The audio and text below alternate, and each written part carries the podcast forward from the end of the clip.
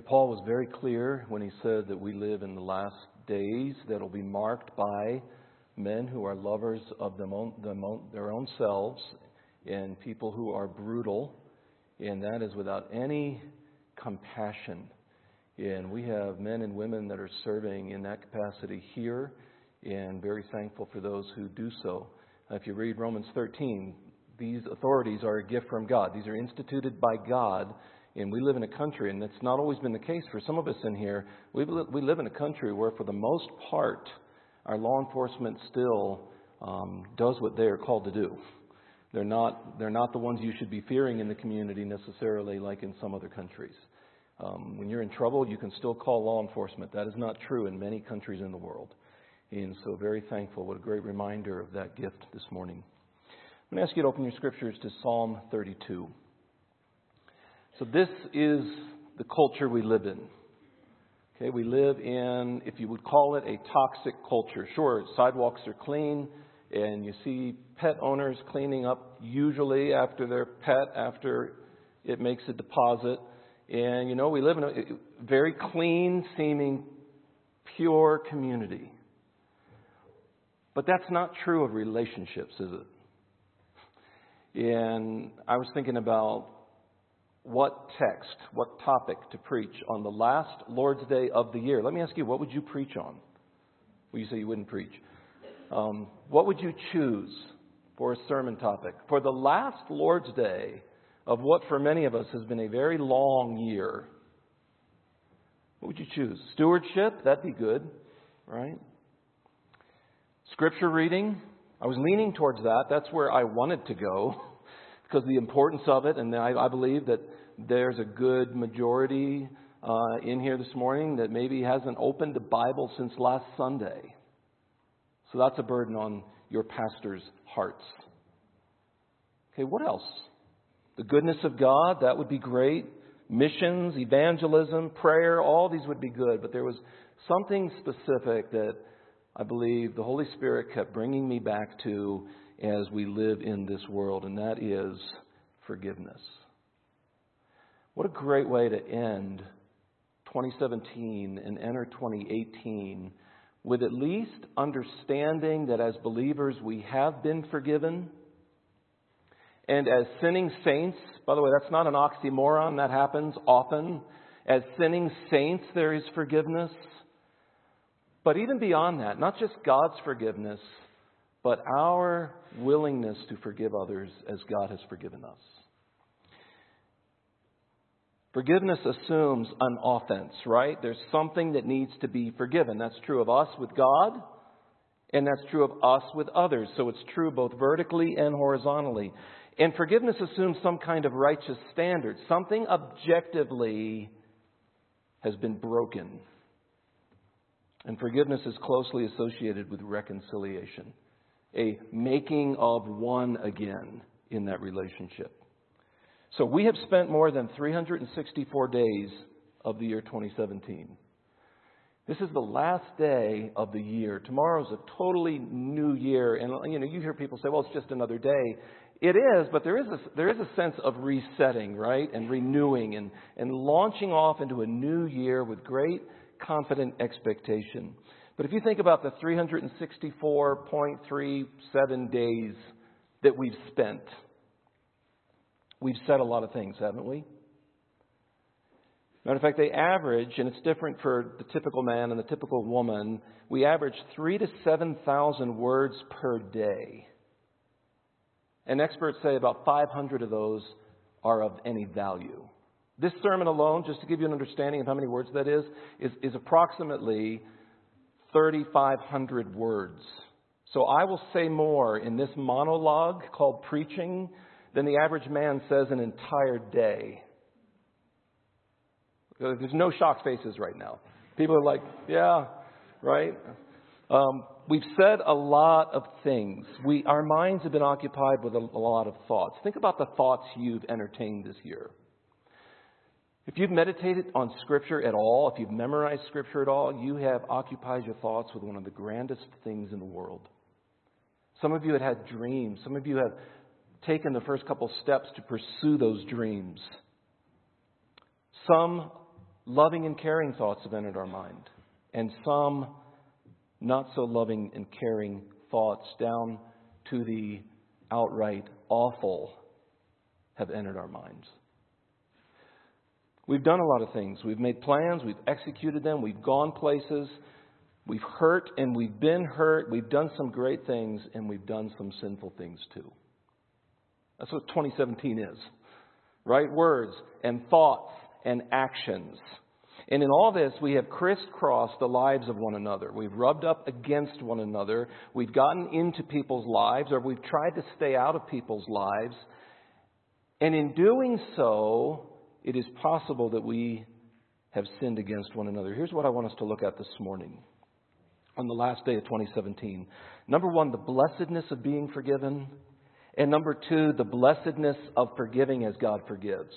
Now, we often think of the first one, the blessing of being forgiven, but we don't quite take much account for the blessing that it is to be in a position to forgive other people. So I've asked you to turn to Psalm 32. The background of Psalm 32 and 51 may be, most likely, the episode of David's taking Bathsheba and killing her husband Uriah. That was a bad year for David. David had power and position, but he allowed those to get himself to the point where he thought he was untouchable. He had the resources to design a convincing cover up. It really was a military death sentence. He purposely put him out within range of the archers. He wanted this man out of the picture. Several months passed, possibly an entire year, and David experienced what some of us have experienced in our life and what some of you may be experiencing right now, and we will call that the misery of a sinning saint. It's one of the most unhappy people you'll ever come across. Is a saint living in unconfessed sin. Look at Psalm 32, verses 1 and 2. This really is an exclamation. Blessed is the one whose transgression is forgiven, whose sin is covered. Blessed is the man against whom the Lord counts no iniquity and in whose spirit there is no deceit. Here's what, here's what the psalmist is saying.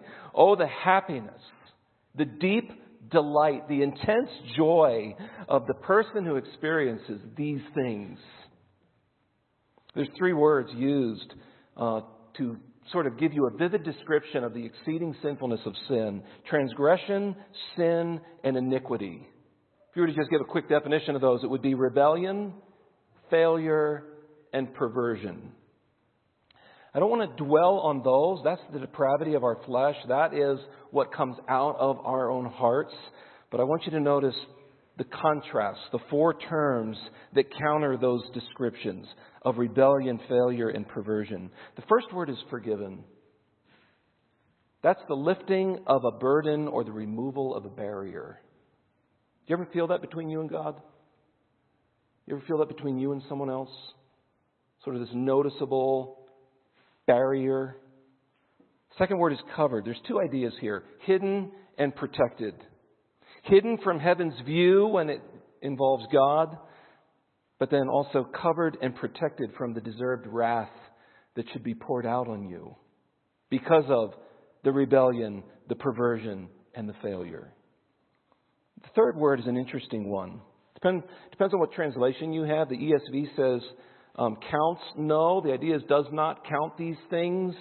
Or the New American Standard says does not impute these things. Look back at verse 2. Blessed is the man, or we would say is the person, against whom the Lord counts no.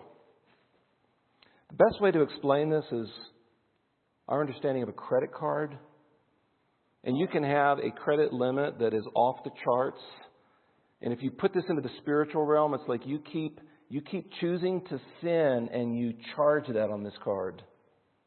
And because your credit limit is so high, you just keep swiping that card that thought, that action, that payback, that glance, that gossip. Here you are just swiping that card. But what's going to come next month? Your statement. And on there's going to be every single charge that you've done, known to man and unknown to man. And you went wild with this card. And there goes the statement. You know what that word means? You, you, it's a real charge. These aren't imagined things. You get that statement, it's already been paid in full. Balance zero. And if you don't fully comprehend that in your relationship with God in the light of your sin, where the wages of that sin is death, then you have never been able to exult like David here when he said, How happy is the man where these things are true. Paid in full, zero balance. It's not just that they disappeared because they were imaginary. No, they were real charges, and somebody else paid for them. The fourth term is in whose spirit there is no deceit. This describes the joy, and I want you to hear this. I want our young people to hear this. The joy of being honest with God. The joy of saying, that was sin. I was wrong. I'm the one that hurt. I'm the one being stubborn. I'm the one increasing the damage. How blessed is the person in whose spirit there is no deceit. That transparency, nothing hidden, nothing twisted to appear that it's something that it's not. It is, a, it is just a very clear openness before God. How long has it been since you've had that? Whether you're sitting or standing or driving, or on your knees with your head bowed, God, you are, I'm going to say the same thing about my sin that you say. And it's ugly and it's perverted and it fails to glorify you. And you just say that. But instead, we try to numb it or we try to escape or we try to find other ways of dealing with it when really, down at its root, it typically is unconfessed sin. Look at the distress of the unrepentant sinner. We looked at the blessedness of being forgiven. That's how David starts. Okay, what brought him to that point? It's almost like the psalm is backwards. He starts with the ending. How blessed is the person where these four things are true of him in light of these three terms of my exceeding sinfulness. But then look at what drove him to this. Look at verse 3. For when I kept silent, when I wasn't open, when I held on to deceit in my own spirit, when I said, it's not really that bad, this is going to pass over, give it 48 hours, I'll be out of the headlines, and I'll be able to just move on like I did before. No, that is not the case with sin. For when I kept silent, my bones wasted away through my groaning all day long. For day and night your hand was heavy upon me. My strength was dried up as by the heat of summer. See, David if the background is the episode with Bathsheba and her husband Uriah, he had broken three commandments the tenth, the seventh, and the sixth. David did what we often try to do. He tried to put in place a cover up, a convincing cover up. He got other people involved in the cover up. And he tried to give them tasks to perform to cover up his sin. What David learns, though, is that it is impossible to silence your what? Your conscience. This is what a lot of people who do great evil do not take into account before the crime. And the crime is what's going on in here and in here and in the middle of the night when God's hand is heavy Silent is to conceal, suppress, to keep secret or hide. This is the opposite of no deceit in verse 2. He says this My bones wasted away, life dried up within him. It's like you're on a toll road, and every 60 miles, sin is collecting its toll fee. But nobody knows about it. Sin is collecting its fee. But I think I got away with it. Next toll booth. Next toll booth. And all of a sudden, life is expending itself. Through my groaning all day long, verse 3, this is a disturbed state of mind that does not stop moaning. You ever, you ever experienced that with sin? I mean, you wouldn't, we don't typically verbalize it, but it's, ah, oh, ah. Oh. Somebody tells a joke, you laugh, but then you go back when you have time, you know, all by your. Oh. Oh, yeah. What does Proverbs say? Even in laughter, the heart is sorrowful. It's not that you can't laugh or find enjoyment, but as soon as you're alone, there's that toll booth collecting its fee, collecting its next fee. The inescapable and unrelenting hand of God. For day and night your hand was heavy upon me. Do you know our greatest problems are never around us? They're in us. It's called indwelling sin. You know what 2017 may be marked by for so many people is us wrongly thinking that my greatest problems are my circumstances or my job situation or my singleness or my not singleness. These are my greatest problems. My greatest problems are other people, or my greatest problems are I don't have enough money. Do you know those are not your greatest problems? Your greatest problems are inside of you. Notice sin's effect in verse 4. Okay, so you have all day long, for day and night, my strength was dried up as by the heat of summer. You know, God is gracious not to allow us to be happy in our sin. It is God's gift of grace to you to not let you and me be happy in our sin. What is He doing? His hand is heavy upon us day and night, and He is trying to turn us back to what is the greatest joy. Do you know it is God's goodness to not allow you to be deeply satisfied with a new trinket or technology? because our greatest joys are found in Him. It is His goodness that we are not happy in our sin. It is His goodness that we are not happy in simply the horizontal relationships unconnected to who He is. My strength was dried up as by the heat of summer. David leans on his experiences. David, as a shepherd in Judea, knew very well the, the stifling heat of summertime in Judea. From May until the middle of October, it turned into a parched wilderness. It actually mirrors Central Africa, which we call the dry season. And in, by October, you haven't had rain for several months. There's a, a layer of dust on everything. Even after the sun goes down, you're hot, you're sticky, you toss, you're fitful when you sleep. You try to find some relief by turning on the big box fan and then the power goes off for seven hours, and you sit there and you just you hear the mosquitoes. For some of us, that's an experience we're not unfamiliar with in our own heart. This parched, dry wilderness. My strength was dried up as by the heat of summer. By the way, just pause right there. Who are we talking about? David. Are we talking about a believer in God or an unbeliever? We're talking about a believer. That's why we call this the misery of a sinning saint. And I'm not sure at what point David actually broke. God's hand was heavy upon him day and night. His energy dried up. His life was expended. But the point is, David did break. Perhaps, if this is the background of Bathsheba and Uriah, it happened with an event recorded in 2 Samuel. Let me read this to you out of chapter 12. And the Lord sent Nathan to David he came to him and said to him, Okay, here's Nathan the prophet, comes out seemingly out of nowhere, has an audience with the king, and he goes to tell the king a story. Nathan says to David, There were two men in a certain city, the one rich and the other poor. The rich man had very many flocks and herds, but the poor man had nothing but one little ewe lamb, which he had bought.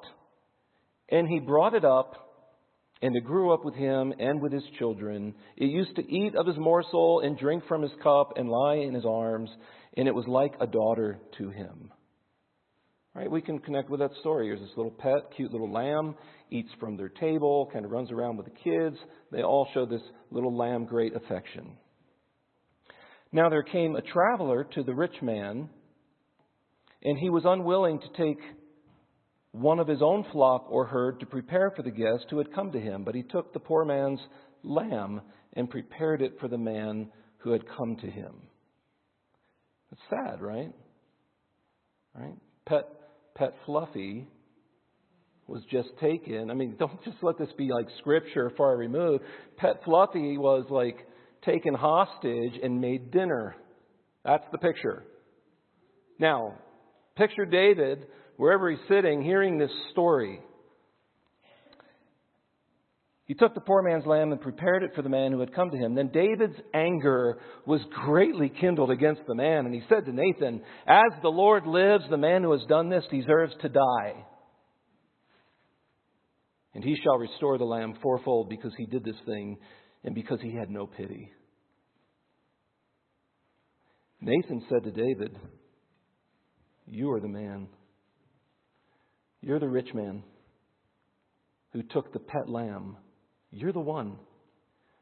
Now, I don't know what was going through David's mind at that point, but he did realize all of a sudden somebody knew about his sin. He didn't get away with it.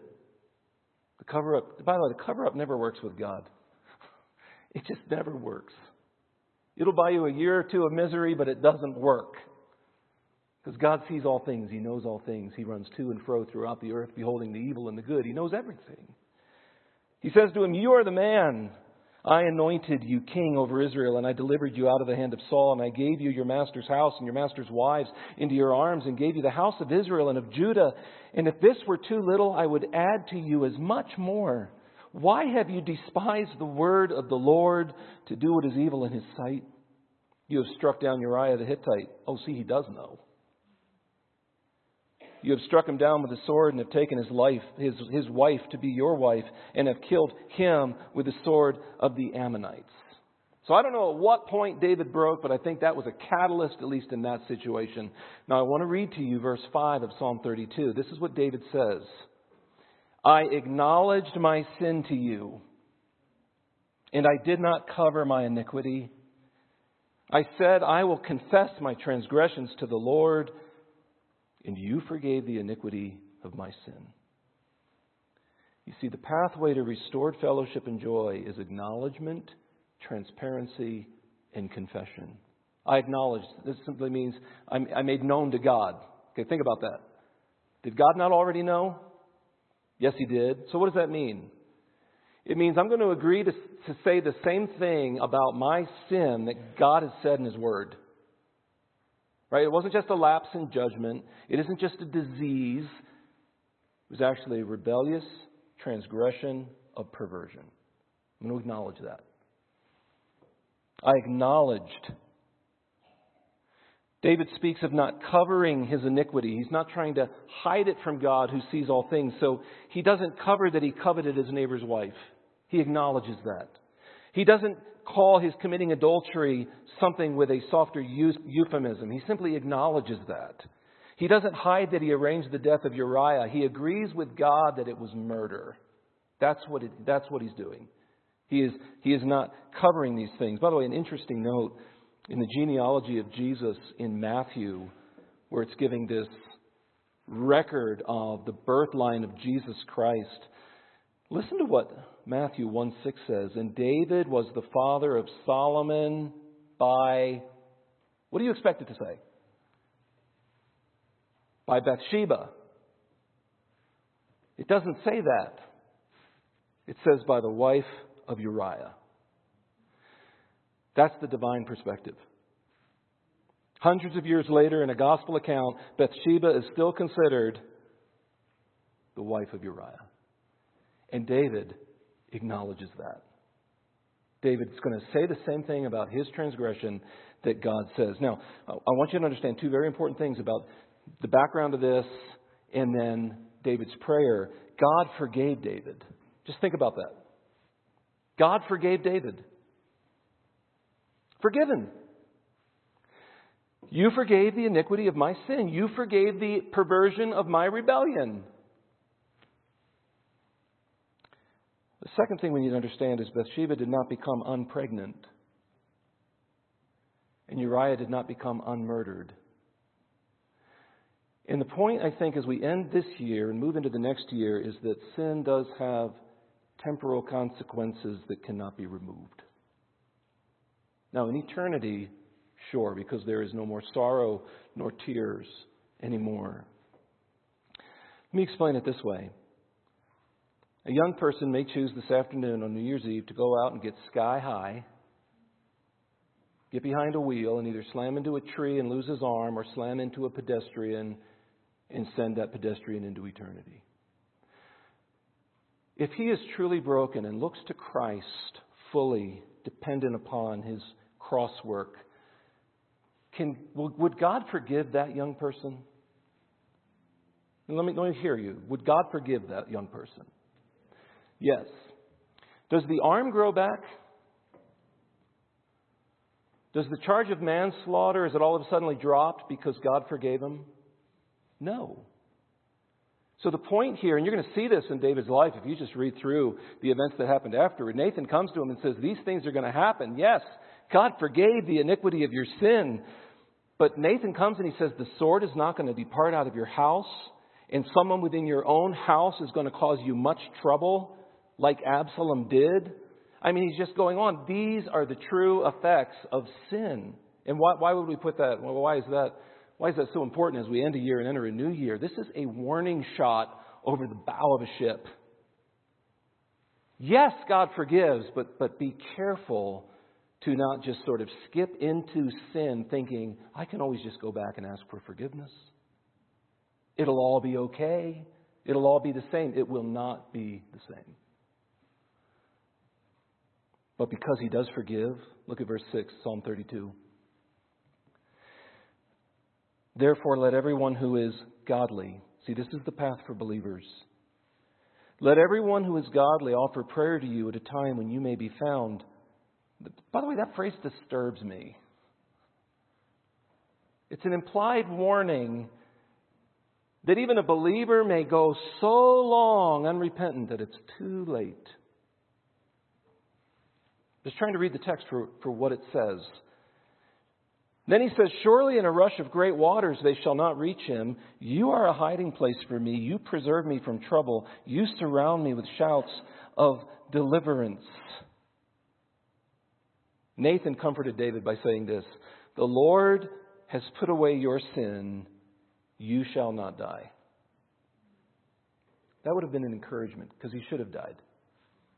Isaiah 55 6 says, Seek the Lord while he may be found, call upon him while he is near. I mean, even in the New Testament, you have people that did not examine their own lives before taking the Lord's Supper. And Paul says, Because of this, some of you have already fallen asleep. And that's a euphemism for what? For death. So, so call on him while he is near. Call on him while he may be found. David speaks of a rush of great waters. He's talking about catastrophe and death. He's not just talking about rainfall. He's talking about a flood. I mean, we saw a very clear example of this in 2011, which was the fourth largest recorded um, mega thrust earthquake off the east coast of Japan. It is amazing. It actually caused tsunami waves of heights up to 133 feet killed 15,894 people, damaged 125,000 buildings. David says, in the rush of great waters. But David also said in verse 6, they shall not reach him. Those waters ultimately will not reach him. Why? And I hope this is true for everyone in here this morning. Why? Look at verse 7. You are a hiding place for me. You preserve me from trouble. You surround me with shouts of deliverance, of rescue, of salvation. David found God to be a retreat. And even though David, David's life would not be the same post that sinful incident, David exchanged groaning and mental anguish for singing and spiritual rejoicing. Now look at the next section. Look at Psalm 32, verse 8. The pronoun changes indicating God is speaking. So here's David, and, and at the end, by the way, he's going to invite you to the same joy. But look at verse, verse 8. God says, I will instruct you and teach you in the way you should go. See, God will be your counselor. I will counsel you with my eye upon you. Okay, any parent knows what that means. You're talking and your little one starts to run out to the yard and there's the road. And even though you're talking and you're hearing, where's your attention? Where's your affection? It's on the child. Okay, you're watching. God does that. He guides you with his eye. He, he is right there, close. Then he says this Be not like a horse or mule without understanding, which must be curbed with bit and bridle, or it will not stay near you. See, that's how David was acting, like an ignorant beast. He exchanged the close, intimate counsel of God for a bit and a bridle, and Nathan appears. Many are the sorrows of the wicked, but steadfast love surrounds the one who trusts in the Lord. Look at David's invitation in verse 11. Be glad in the Lord and rejoice, O righteous, and shout for joy, all you upright in heart. Like the song we sang this morning, David's sin was great, God's mercy is greater. In 2017, my sin was great, but God's grace is greater. In 2017, your sin was great, but God's mercy is greater. When this has been our experience, forgiven by God, then what is the fruit of that? And I want to quickly look at one more passage. Turn with me to Matthew 18. Paul exhorts us in his letter to the church at Ephesus forgiving one another as God in Christ forgave you. In Matthew 18, Peter comes to Jesus and he asks him a question How often should I forgive? And it's interesting, my brother. He's not talking about unbelievers in the community. He's actually talking about a brother offending a brother or a sister offending a sister. Look at Matthew chapter 18. Look at verse 21. Then Peter came up to him came up and said to Jesus, Lord, how often will my brother sin against me and I forgive him? As many as seven times? By the way, Peter thought he was being generous because the rabbinic maxim, what, what the rabbis taught, is three times. Like, I can work with three, right? They come back that fourth time, you're like, mm mm, mm mm. That's four, right? So Peter thought he was being seven times. I mean, that's like a biblical number, completeness, perfection. Jesus said to him, I do not say to you seven times, but now there's going to be a difference in translation here. Some of you have 70 times seven, which is 490, or some of you have 77 times, and probably with the Greek structure, it's 77 times. Not like either of those. It's not like you can't forgive the 78th time or the 491st time. That's not the point. The point is a number so high that you've stopped keeping count. That's the point here. And then he gives, I love how Jesus teaches. So then Jesus gives this story. Therefore, the kingdom of heaven may be compared to a king who wished to settle accounts with his servants. Look at verse 24, and I want you to track with this. He's talking to his disciples. He's talking to believing men. He's talking to men who are asking, How often should I forgive someone? Not just someone, my brother. Well, the kingdom of heaven can be compared to a king who wished to settle accounts with his servants. When he began to settle, one was brought to him who owed him 10,000 talents. That is such a huge number, it would have been almost beyond comprehension to this ancient audience. Today, it would be comparable to millions even up to a trillion. And since he could not pay, his master ordered him to be sold with his wife and children and all that he had and payment to be made. That was a, that was a normal practice in those days that you can't pay me, I'm going to get something out of you. So he sells the whole family. So the servant fell on his knees, imploring him, Have patience with me, and I will pay you everything. Is that even possible? Is that even possible for that one who owes so much to pay everything? And the answer is clearly no. And the king would have known that. But look at verse 27. And out of pity for him, the master of that servant released him and forgave him the debt. The king sets no conditions. It was an act of pure grace. Look at verse 28. The man who was just forgiven a debt he could not possibly pay in his lifetime. Verse 28 But when that same servant went out, he found one of his fellow servants who owed him a hundred denarii. A denarii is a Roman silver coin, it was the wage for ordinary labor for a day, for a day's work. So, You've got this hundred denarii would be a hundred days' wages. Is it possible to pay that off? Absolutely. Just under three months of ordinary labor, less than a third of a year. And look at this man's response. And seizing him, he began to choke him, saying, Pay what you owe. So his fellow servant fell down and pleaded with him. Notice the wording Have patience with me, and I will pay you. Similar wording, but now actually offers to do something that can be accomplished. But look at his response, verse 30. He refused and went and put him in prison until he should pay the debt. Okay, third kind of third scene in this story, verse 31. When his fellow servants saw what had taken place, they were greatly distressed, as so they should be. And they went and reported to their master all that had taken place. Who's their master? The king, who had forgiven this guy. Then his master summoned him and said to him, You wicked servant, I forgave you all that debt because you pleaded with me. By the way, in, in parables and some stories, Jesus never really makes application, but in this one he does. So I want you to get this. Look at verse 33, because this is the point of the story. And should not you have had mercy on your fellow servant as I had mercy on you? The king doesn't just speak of canceling debt, he speaks of what? Showing mercy. Verse 34. And in anger, his master delivered him to the jailers. It's actually the word torturers or tormentors, a word found only here in the New Testament. If you disregard grace, then expect strict and exacting judgment.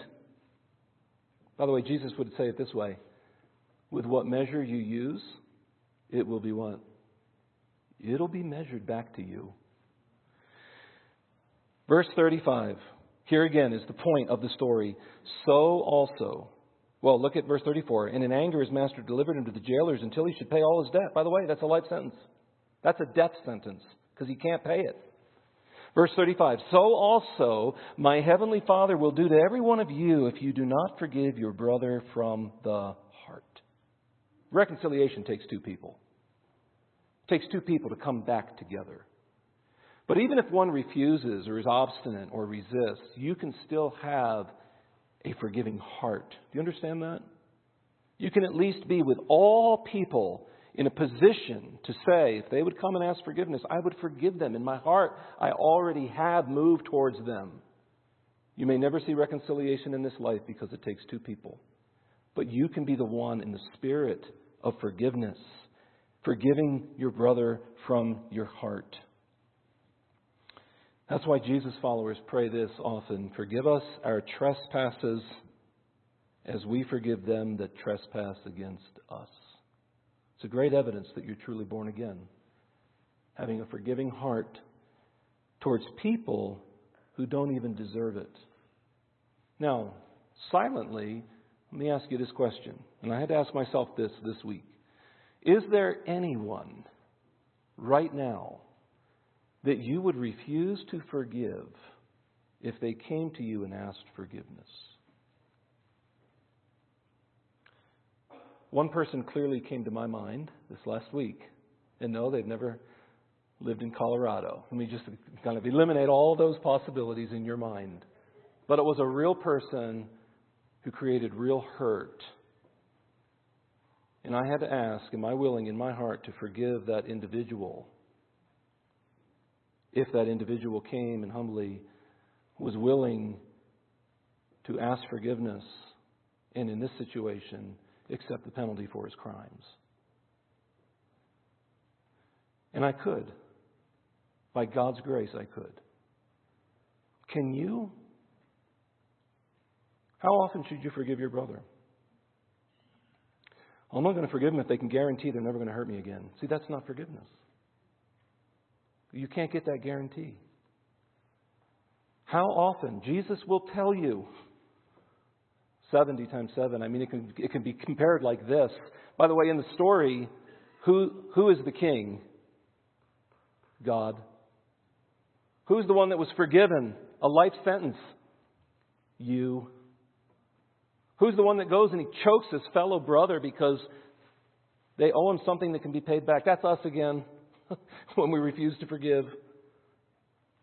And Jesus saw no incongruity. It's amazing of you failed to show mercy, so you are then tormented. Jesus found no contradiction in God's character about that. Have you received forgiveness? Jesus said, This is my blood of the covenant which is poured out for many for the forgiveness of sins. Scripture says, In him we have redemption through his blood, the forgiveness of our trespasses according to the riches of his grace. Scripture says if we confess our sins, He is faithful and just to forgive us our sins and to cleanse us from all unrighteousness. Have you received forgiveness? Listen to what God does to the person who turns from their sin and trusts in Jesus Christ. To him, all the prophets bear witness that everyone who believes in him receives forgiveness of sins through his name. This is what God says I, I am he who blots out your transgressions for my own sake, and I will not remember your sins. We are great at remembering sins. God, the all knowing, chooses to forget.